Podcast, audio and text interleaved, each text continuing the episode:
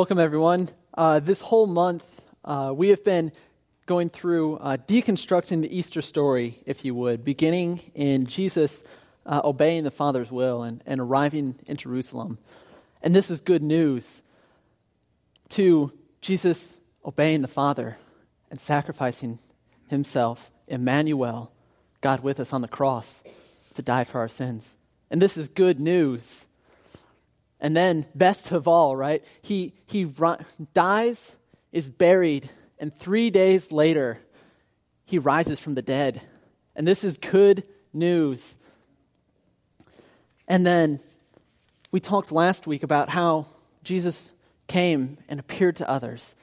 And he appeared to Peter, and, and he comes to him and reinstates him, even after Peter's denial of him. And, and this is good news, because I don't know about you, but more often than not, I, I identify with Peter I know I've denied my Lord multiple times. And so it is comforting to me to see that Jesus comes and reinstates him. And so this is good news. And we have some more good news this week as we're going to be deconstructing Jesus' last days on earth. Uh, we're going to deconstruct uh, three things for him.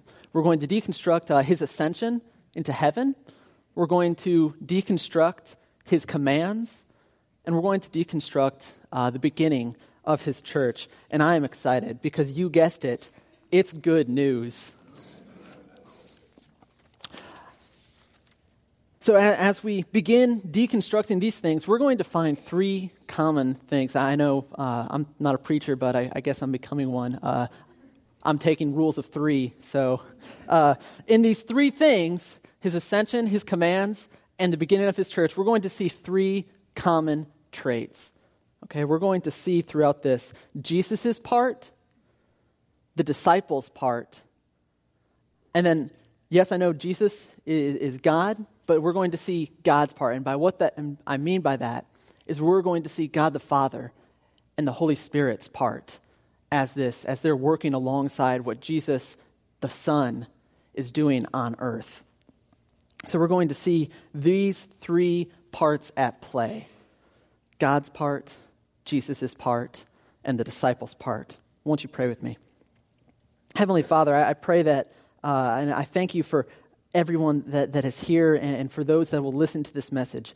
Uh, God, I pray that uh, as, as, we have come here, that, that we would really be here before you, uh, that we could take all the distractions aside and set them aside, and we could give you our time and our hearts. Lord, I, I pray as, during this time as we come and encounter your word that you would work in us uh, and, and, your spirit uh, w- would speak to us. In your name we pray. Amen. So we're going to actually jump right into uh, the, the first one, which is Jesus' command. Uh, and if you have your Bibles with you, uh, we're going to jump right into Matthew chapter 28. And we're going to begin in verse 16. The eleven disciples traveled to Galilee, to the mountain where Jesus had directed them. When they saw him, they had worshiped, but some doubted. Verse 18. Then Jesus came near and said to them, All authority has been given to me, and in heaven and on earth. Go therefore and make disciples of all nations, baptizing them in the name of the Father and of the Son and of the Holy Spirit teaching them to obey all that I have commanded you. And remember, I am with you always to the end of the age. I love this passage. This is Jesus' command to his disciples, to those who would call themselves a follower of Christ. And they're his marching orders. These are some of the last, uh, these are the orders that Jesus gives to his disciples. But did you guys catch this? Go back to verse 18. Then Jesus came near to them and said, All authority in heaven and on earth has been given to me.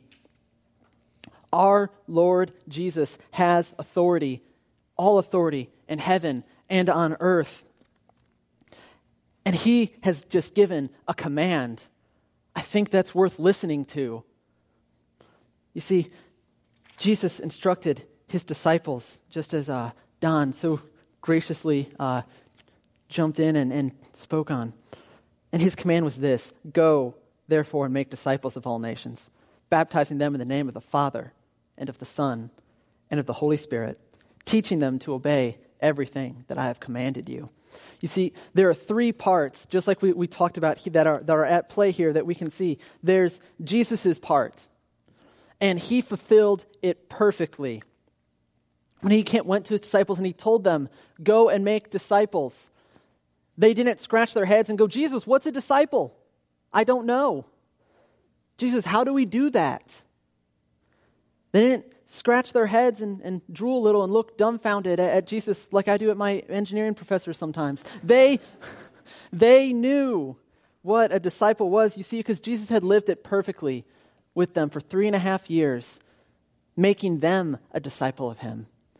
He lived with them in relationships with them, modeling it and teaching the disciples. And then he would model what he taught. He'd give them tasks to go and do and they would come back having done those tasks, and Jesus would debrief them, telling them what they did well, what they didn't, maybe why they failed. Jesus had been making these men into disciples of him. He modeled it for them. And so they knew what it was to be a disciple. You see, the disciple, and then we have our second part, the disciples part. See, the disciples had a, had a decision. They had just received a command from Jesus. And they could obey this command. They could say, Oh, yes, Jesus, we will go and make disciples. We'll dedicate the rest of our lives to living out the marching orders you have just given us. Or they could have just gone home. Just like when Jesus died and they went back to what they knew. Many of them were fishermen. They went back to fishing. The disciples had a choice to make. Are, are, are we going to live out Jesus' marching orders that we just received, or are we going to go home? The disciples had a part to play. And then lastly, we, we have God's part, uh, which in this one, Jesus play, plays this role, and we see this in verse, the last part of verse 20. What did Jesus tell his disciples after he had given them his command? He told them this I am with you always to the end of the age. See, Jesus had given them a promise I will be with you, I will help you through this. And this was not the first time he had made this promise. We can see that in John chapter 14, uh, verses 15 through 16, where Jesus uh, had said, where Jesus had said this, if you love me, you will keep my commands. And I will ask the Father, and he will give you another counselor to be with you forever. If you love me, you will keep my commands. Jesus gave many commands and instructions to his disciples during his ministry. He, he showed them how to live a, diff, a new way, a way to live in the new covenant he showed them the fulfillment of the old covenant law. And so they had a part. If I love him, I will do what he commands. We also see yet another uh, example where Jesus promises to do uh, his part in this. And we see that again later in John, in John chapter 16, verses 5 through 11. See, he promises this, but now I am going away to him who sent me. And not yet and yet not one of you asks me, "Where are you going?" Yet because I have spoken these things to you already, sorrow has filled your heart. Nevertheless, I am telling you the truth. It is for your benefit that I go away, because if it does not go away, the counselor will not come. If I go, I will send him to you. When he comes, he will convict the world about sin righteousness, and judgment. About sin, because they do not believe in me. About righteousness, because I am going to the Father, and you will no longer see me. And about judgment, because the ruler of this world has been judged. Jesus made a promise to fulfill his part, that third part, to be with the disciples always, till the end of the age. See, but before that could happen, there had, there had to be another thing uh, that, that would occur. You see, before Jesus' promise to fulfill that, to be with his disciples always, he had another job to do on this earth, and that was to leave it. Jesus had to ascend into heaven, for he had promised that this counselor would not come until he had left to return to the Father. And so Jesus had another job to do on heaven. Leave it. Jesus did his part uh, by, and ascended into heaven to return to the Father. We can read this in, in, the, in Acts chapter 1, verses 1, and starting in verse 1.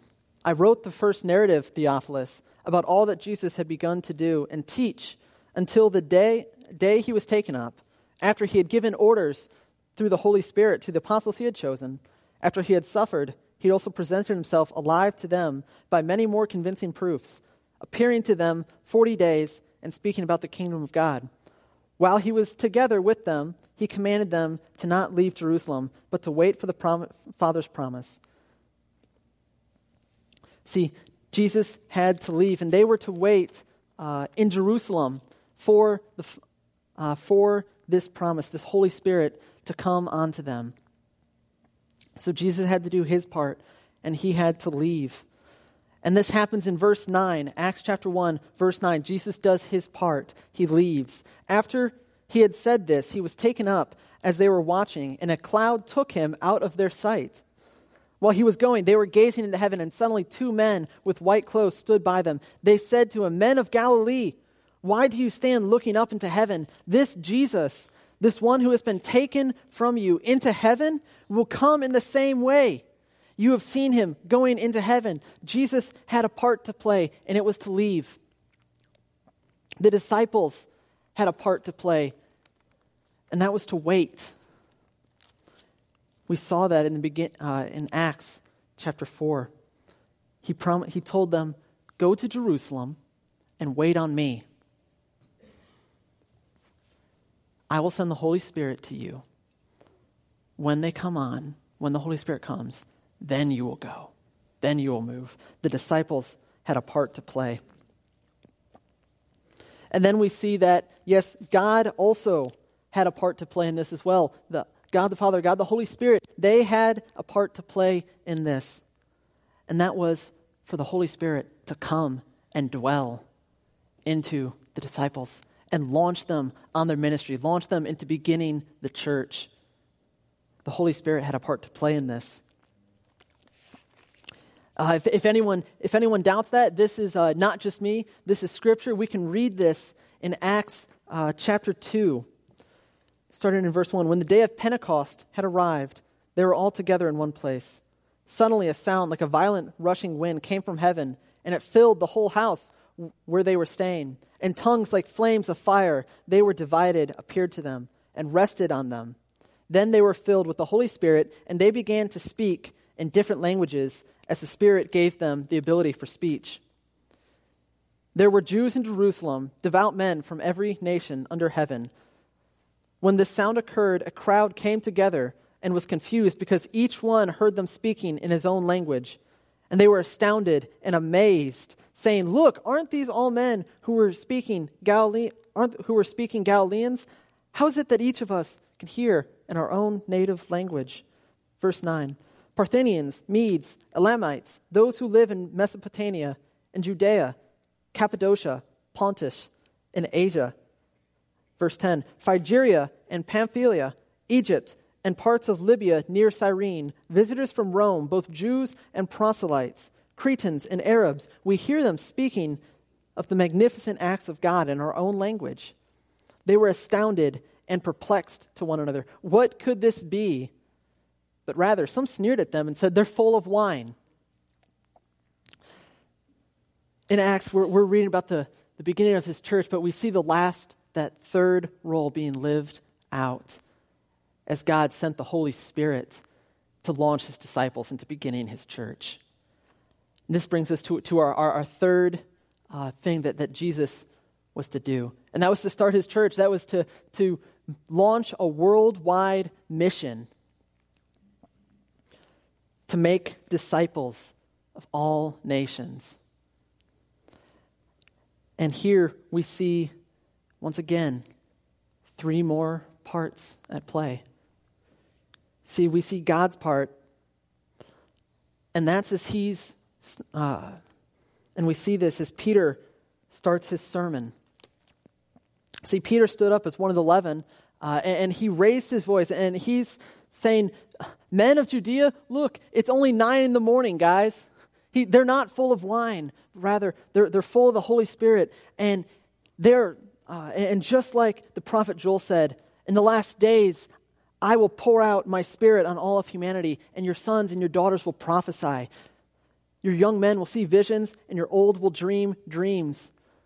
Peter gets up and says, That prophecy is being fulfilled now. Verse 22 Men of Israel, listen to these words. Jesus the Nazarene was a man pointed out to you by God with miracles, wonders, and signs that God did among you through him, just as you yourselves know. Though he was delivered up according to God's determined plan and foreknowledge, you used lawless people to nail him to a cross and kill him. God raised him up, ending the pains of death, because it was not possible for him to be held by it. Peter goes and continues on to preach a sermon declaring who Jesus was, that he was the perfect Son of God who came to earth with a mission to die on a cross, and that he rose again. He did not stay dead, and that he is truly Lord. And Peter goes on to, declare this in his sermon. And we're going to start moving these three parts that we've talked about God's part, the disciples' part, and the Holy Spirit's part. We're going to start moving that and bringing it home to us today. My part, your part, and God's part. See, today, that mission that Jesus gave his marching orders to Christians go and make disciples that's still a mission. That is our mission of the church to go and make disciples of all nations, baptizing them in the name of the Father and of the Son and of the Holy Spirit, teaching them to obey everything that Jesus has commanded us. That's our mission. And there are three parts to play in it my part, others' parts, and God's part. You see, I have a part as a Christian. My part to play is to go to those around me that, that God has put around me and to live life with them, build relationships with the people around me. So that as I'm walking with Jesus and, sh- and having a relationship with Jesus, that relationship spills over into the relationships that I have with others. I have a responsibility to be a disciple maker, and so do all of you. Then there's others' parts. There's their part as we are walking through life and sharing Jesus with them, just as Peter just shared with this crowd that was uh, amassed outside. Peter shared this sermon, he shared the, Jesus with them. Those individual people in the crowd had a part to play. How would they respond to what they just heard? Would they accept Peter's sermon that Jesus is the risen Lord? Or would he reject it? And the people in our lives, they have a part to play in this as well. They, as we are sharing our lives with them and, and discipling the people around us, sharing Jesus with them, they have a part to play. Will they accept that or reject it? We can't do their part for them. Only they can do their part. Only they can respond. And then there's the most important, and that's God's part.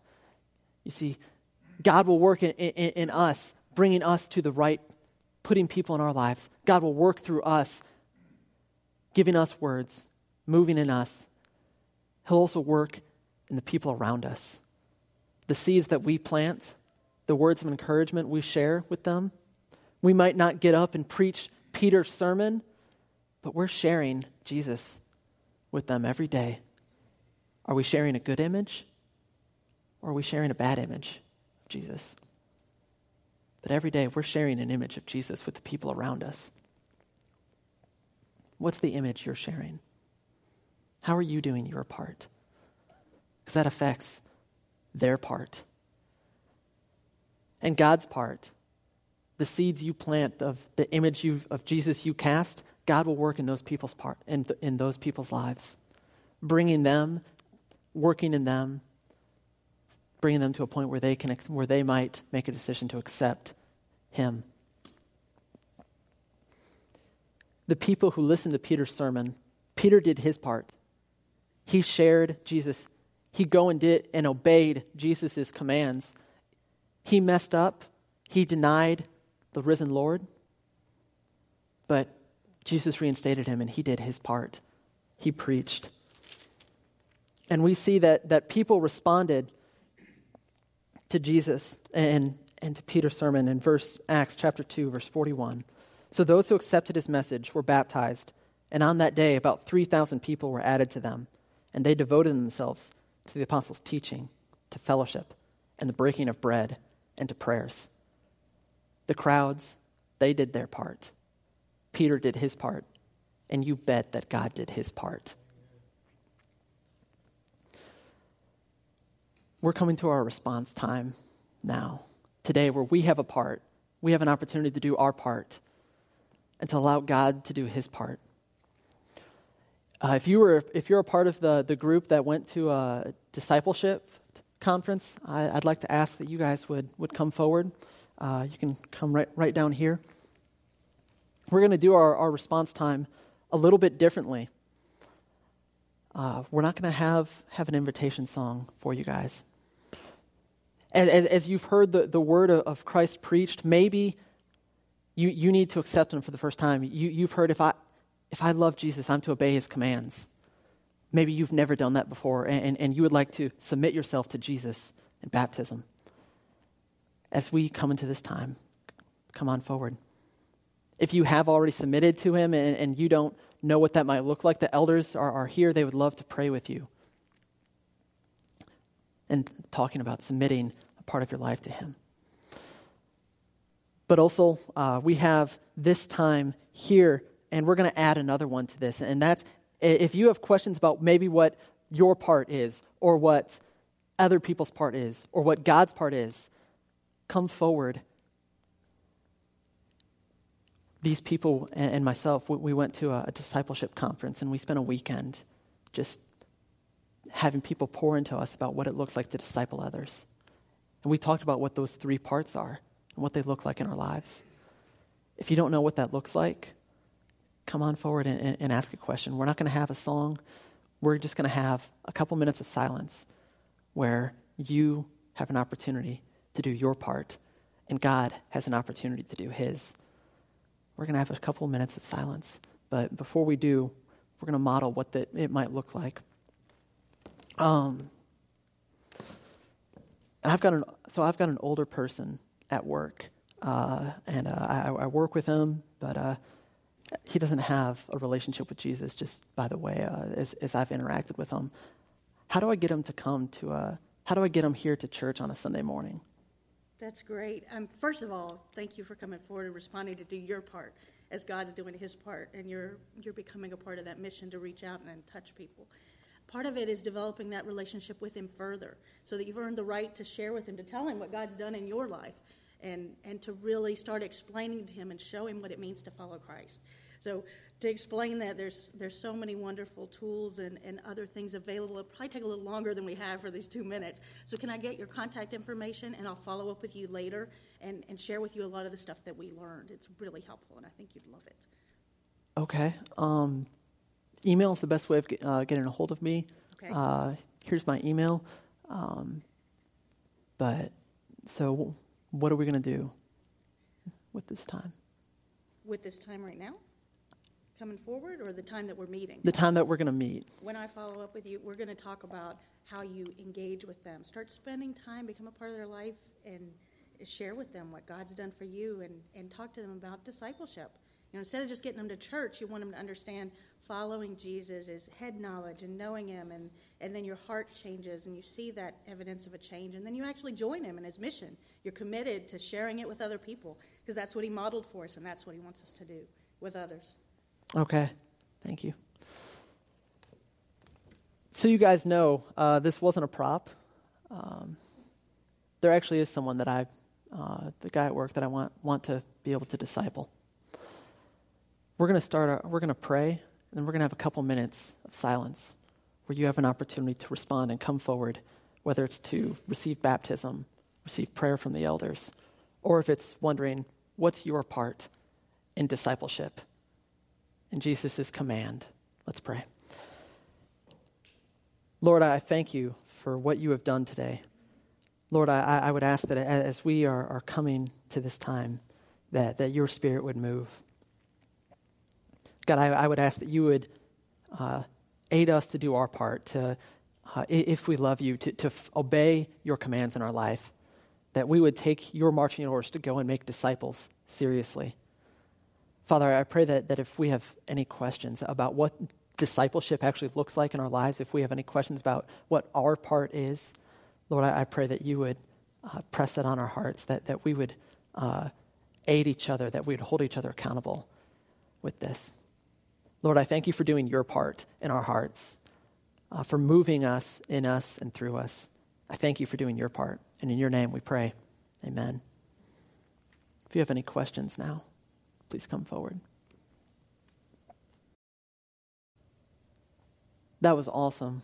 Uh, what I just saw, I, I just saw people doing their part and responding to God doing His, and and I'm excited about what's going to happen as God is doing His part and we're doing our part as Christians. I'm excited to see what's going to happen in this world as we live out Jesus' command to go and make disciples.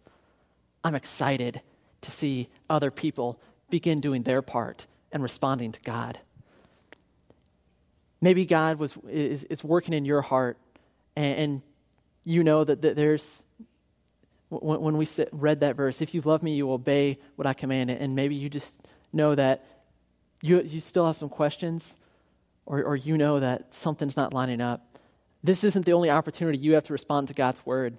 Uh, and, and, to respond to him. If you guys ever have any questions about discipleship, about what it, it means to live out Jesus' marching orders, uh, we're all here as Christians we're all here as His church to encourage one another. So I challenge you guys as we go this week, do your part, live out Jesus' commands, and don't forget to respond to God as He does His part. Let's pray. Heavenly Father, we, we thank you for the opportunity we had uh, to respond to you and your word. We thank you. Uh, for those, for those that did. And, and, Lord, we just pray that you would work in all of us this week for us to do our part. Uh, and God, that you would do yours. Uh, and, and we could just see a world changed by you. In your name we pray. Amen.